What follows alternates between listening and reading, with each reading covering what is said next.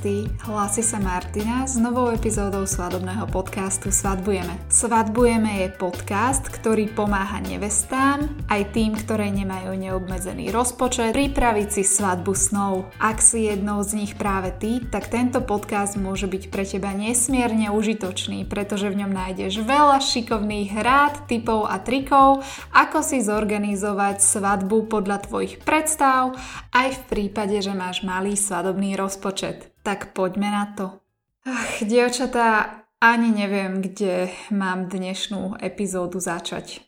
Posledné dva roky boli pre svadby a nevesty naozaj extrémne náročné. Boli to roky plné neistoty, pretože plánovať svadbu v prostredí, ktorému kráľuje korona, bez toho, aby ste niekoho ohrozili a dodržali všetky protipandemické opatrenia je fakt náročné. Avšak schyluje sa k lepšiemu, nakoľko ak trošku sledujete dianie na Slovensku, tak už boli schválené plány, plány postupného uvoľňovania opatrení v jednotlivých fázach postupne a má sa začať vlastne už od februára. Pre svadby na Slovensku svitá na lepšie časy a ja sa naozaj s vami veľmi teším, pretože konečne sa podľa mňa vraciame do normálu a svadby čo skoro budú bývať také ako pred pandémiou a myslím si, že to nastane už čo skoro. Takže nevesty, fakt sa s vami teším a veľmi vám to prajem, aby vám to vyšlo, aby vám žiadne koronavírusové opatrenia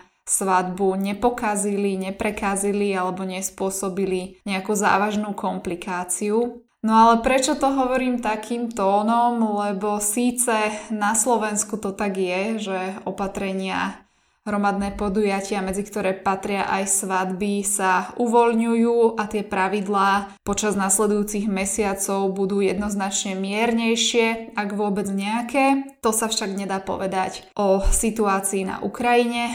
Ako som už vlastne v podcaste určite párkrát spomenula, tak uh, my máme naplánovanú svadbu v máji na Ukrajine. Naša situácia je taká, že keďže manžel, je to už môj manžel, keďže sme mali sobáš maličký na úrade na matrike, tak sme si povedali, že spravíme aj veľkú hostinu, nakoľko je cudzinec. A hlavne teda z mojej iniciatívy sme chceli spojiť rodiny, bližšie ich zoznámiť a usporiadať aj takú tú poriadnu veselicu. No a keďže o, nám do toho prišli rôzne komplikácie, alebo ako by som to povedala, boli stále nejaké iné priority typu vybavenia pobytu a pracovného povolenia na Slovensku, e, kúpa bytu, zariadovanie bytu a tak ďalej, tak sme tú svadbu e, nedávali na e, nejaký piedestal, alebo nebola to počas uplynulých rokov nejaká extrémna priorita a tak uh, sme sa rozhodli počkať, veď predsa svadbu, takú tú veselicu si môžeme spraviť, uh, keď budeme mať chuť, čas, priestor na to. No a priestor a čas na ňu máme už od roka 2000, roku 2020, avšak viete, čo sa stalo? Prišla e, pandémia, ktorá zrovna medzinárodným svadbám neprospieva a tak eh, minulý rok sme mali mať svadbu 8. mája 2021, na ktorú som sa veľmi, veľmi tešila, ale vo februári minulého roka bola pandemická situácia možno najhoršia v tom období na Slovensku a kvôli tomu, aby sme nejakým spôsobom neohrozili svadobných hostí, tak e, sme sa rozhodli našu medzinárodnú svadbu, ktorá sa mala konať na Ukrajine, vo Lvove, presunúť. A rozhodli sme sa ju presunúť v záujme zdravia našich svadobných hostí o celý rok. Takže čakali sme, plánovali sme, všetko sme riešili pomaly s tým, že za rok to snáď vyjde, že protipandemické opatrenia uh, budú miernejšie alebo respektíve už sa to nebude brať tak ako na začiatku. Ľudia totiž to na začiatku pandémie ešte mm, tú chorobu nepoznali, alebo respektíve tento vírus nepoznali, nevedeli, čo to môže spôsobovať. Uh, boli šokovaní z toho, ako zaplňal nemocnice, ale koronavírus je tu s nami už dva roky a stáva sa z neho čoraz bežnejší vírus a nikam neodchádza. A preto tento rok nasvedčovalo všetko tomu, že to bude OK, aj situácia koronavírusová na Ukrajine je, je povedzme stabilizovaná, čísla sú vysoké, ale to má za príčinu Omikron, ktorý uh, ako veľmi silná vlna uh, prefrčal Európou. Takže situácia je o mnoho, o mnoho lepšia, čo sa týka koronavírusu a cestovania. Takže sme boli uh, nadšení a uh, naozaj sme dúfali, že teda tento rok to vyjde a už je február, ostávajú nejaké dva mesiace do svadby, tak uh, prípravy sú v plnom prúde, respektíve také tie finišovačky. No a čo čer nechcel, tak eh, keď trošku sledujete dianie svetové a dianie u nášho suseda na Ukrajine, tak ste možno postrehli, že situácia na východe Ukrajiny je naozaj kritická, respektíve mnohé médiá ju označujú za najkritickejšiu za posledné roky, že sa na hranici s východnou Ukrajinou nachádza najviac vojsk od, čas, od roku 1945, teda od momentu, kedy skončila druhá svetová vojna a naozaj tie vyjadrenia, ktoré počúvame e, z médií alebo od Američanov alebo od Rusov alebo z každej strany sú veľmi zlé a všetko nasvedčuje tomu, že tam vypukne nejaký konflikt. Alebo respektíve e, médiá to hrotia do takých stropov, že vojna tu má byť pomaly každý deň. No a ako osoba, ktorá e, plánuje medzinárodnú svadbu na Ukrajine, tak samozrejme, že som z toho zhrozená. Len pre ilustráciu, naša svadba sa má konať 7. mája, e, sú to nejak, niečo vyše dvoch mesiacov v ukrajinskom meste Lvov, po ukrajinsky Lviu, ktorý sa nachádza na západe Ukrajiny, blízko hraníc s Polskom. Keď si predstavíte, aká veľká je Ukrajina, tak vzdialenosť Lvova od miesta konania konfliktu je tak, ako keby ste trikrát absolvovali trasu z Bratislavy do Košíc, ktorá trvá nejakých no skoro 5 hodín. Takže je to geograficky naozaj veľmi ďaleko a keď komunikujeme s rodinou na Ukrajine alebo s kamarátmi na Ukrajine, tak nám hovoria, že u nich je situácia relatívne pokojná, každý chodí do práce, do školy, na stáž, e, funguje v tom svojom bežnom živote, ako keby sa nič nedialo. Čiže dojmy z toho mám také, že naozaj tie médiá a hlavne uh, americká strana, ja nie som proruská ani proamerická, to nechcem, aby ste tak chápali, ale uh, veľmi to hrotia a ja už naozaj neviem, čo si mám myslieť a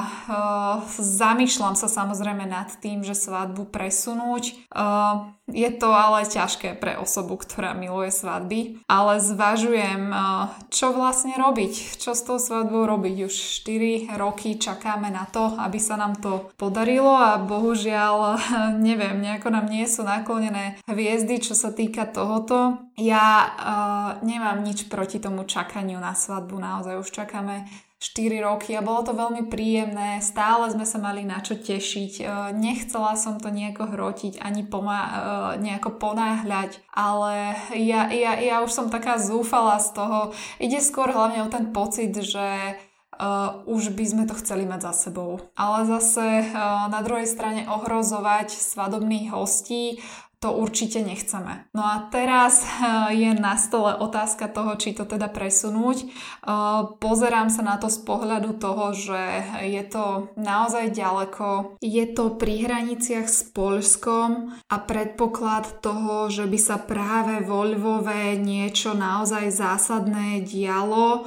je podľa mňa mizivý, ale to je len môj subjektívny názor. Takže uh, neviem čo robiť. Neviem čo robiť. Jednoducho mm, najhoršie, čo sa môže stať, je, že nejakým spôsobom sa zavrú hranice pre Ukrajincov, ktorí by možno chceli odísť z krajiny, ale nemyslím si, že by to nejako ovplyvnilo uh, zahraničné osoby, respektíve Slovákov, čiže tí by nemali uh, v žiadnom prípade mať problém dostať sa domov. No ale nie je to najúžasnejšie PR pre svadbu. Jednoducho ľudia, ktorí situáciu uh, nesledujú tak podrobne ako my a nemajú uh, v tej krajine nikoho známeho, s kým by sa mohli porozprávať, tak sú zhrození z tých informácií, ktoré čítajú v médiách a naozaj mám pocit, že na Slovensku je to ešte horšie ako priamo na Ukrajine. No a sme v takej situácii, že nechcem presviečať e, svadobných hostí, aby prišli k nám na svadbu, e, keď sa boja o svoj vlastný život, alebo ja, ja, ja, ja naozaj neviem, ako im to vysvetliť a ako im to rozumne zargumentovať, že nič sa nestane, keď ani ministerstvo zahraničných vecí neodporúča cestovať na Ukrajinu. Takže sme naozaj v takejto petovej situácii, máme dva mesiace do svadby a tá situácia na hraniciach sa mení z minúty na minútu. Takže naozaj nevieme, čo budeme robiť a momentálne sa chceme hlavne porozprávať so svadobnými hostiami zo Slovenska, ktorí majú prísť prísť, že ako to vidia. Takže